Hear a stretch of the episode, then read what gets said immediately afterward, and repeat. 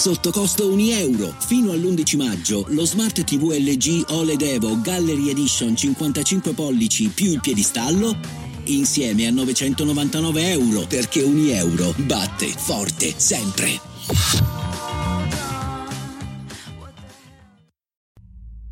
Non è facile convivere con la mia fobia. Quando ero bambino, il primo ricordo che ho di uno specchio è quello di una figura cadaverica con gli occhi completamente bianchi. Con il passare del tempo capii che quello che stavo vedendo non ero io, ma qualcos'altro.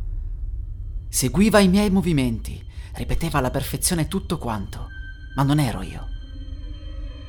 Per riuscire a vedere il mio vero me, avevo bisogno di farmi fare delle fotografie Ebbi sempre più paura di quella figura, anche perché da bambini si impara pian piano a distinguere l'orribile dal normale. Non mi potevo specchiare da nessuna parte, vedevo quella figura nei vetri, in acqua, su qualsiasi superficie riflettente. Sviluppai una fobia per gli specchi e feci in modo di farli eliminare completamente in casa mia. I miei genitori utilizzavano degli specchi portatili che tenevano al sicuro in un cassetto. Fu all'età di 16 anni che sentii pronunciare il mio nome proprio da quel cassetto.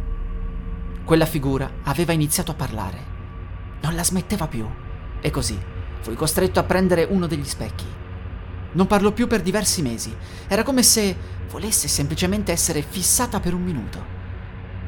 Ripresi lo specchio solamente quando sentivo pronunciare il mio nome, ma poi iniziò a parlare sempre più frequentemente e a dire cose senza senso. Pronunciava numeri, lettere, sembrava quasi qualcosa in codice. Dall'età di 20 anni in poi non vidi più solo quella figura, vidi anche cambiare l'ambiente circostante. La stanza in cui ero, allo specchio, era sempre spoglia di tutti i mobili. Le pareti erano fatte di metallo, c'era ruggine ovunque e i soffitti avevano sempre una gabbia di metallo con una lampadina che emetteva una luce tenue e gialla. Fu il periodo in cui per la prima volta iniziai a studiare il fenomeno, cercando di capire se c'era qualcuno con me o se ero l'unico. Online trovai altra gente. Tutti loro vedevano una versione di sé simile alla mia. Qualcuno di loro pensava che si trattasse di un'altra dimensione e che quei codici fossero il modo per attraversarla. Dall'altra parte, allo specchio, avremmo visto la nostra dimensione, ma avremmo vissuto in quel mondo spoglio e decadente. Un giorno uno degli specchi portatili mi cadde e rompendosi formò una specie di luce bianca sul pavimento. La luce era in realtà una sorta di buco, potevo farci passare una mano o un piede.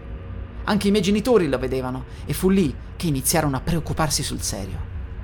Capirono che la mia fobia aveva senso e che quello che vedevo non era frutto della mia mente, o meglio, lo era, ma si trattava di una capacità, l'abilità di vedere qualcosa che loro non vedevano. Provammo ad infilare un oggetto nel buco e venne risputato fuori come una carcassa. Decidemmo quindi di provare ad infilare un bastone con una videocamera che trasmetteva in tempo reale in un monitor. Riuscimmo a farla resistere per circa 5 secondi prima che diventasse una carcassa anch'essa. Gli stop frame che esaminammo attentamente ci fecero capire che dall'altra parte c'era la nostra cucina, solo nel mondo alternativo, con tutte le caratteristiche che vedevo allo specchio.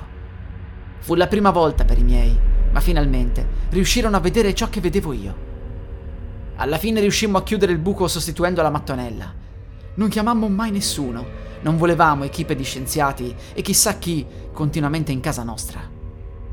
Da quel giorno non è più cambiato niente. Ogni tanto sento quei numeri e lettere, prendo lo specchio, fisso la figura per un minuto circa e rimetto lo specchio a posto, facendo attenzione a non farlo cadere. Ogni tanto mi chiedo cosa succederebbe se saltassi nel buco creato dai frammenti dello specchio. Morirei? Oppure potrei rimanere nell'altra versione di questo mondo, magari per sempre. Di sicuro non ho intenzione di scoprirlo.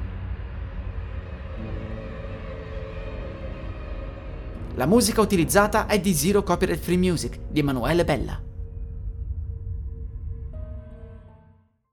E adesso un bel caffè Finito. Perché rischiare di rimanere senza caffè quando puoi abbonarti a Caffè Borbone? Prezzi vantaggiosi, costi di spedizione inclusi, tante possibilità di personalizzazione e l'abbonamento lo sospendi quando vuoi. Decidi tu la frequenza, la qualità, scegli tra le cialde e capsule compatibili e crea il tuo mix di gusti e miscele. mai più senza caffè con l'abbonamento Caffè Borbone. Tutte le info su caffèborbone.com.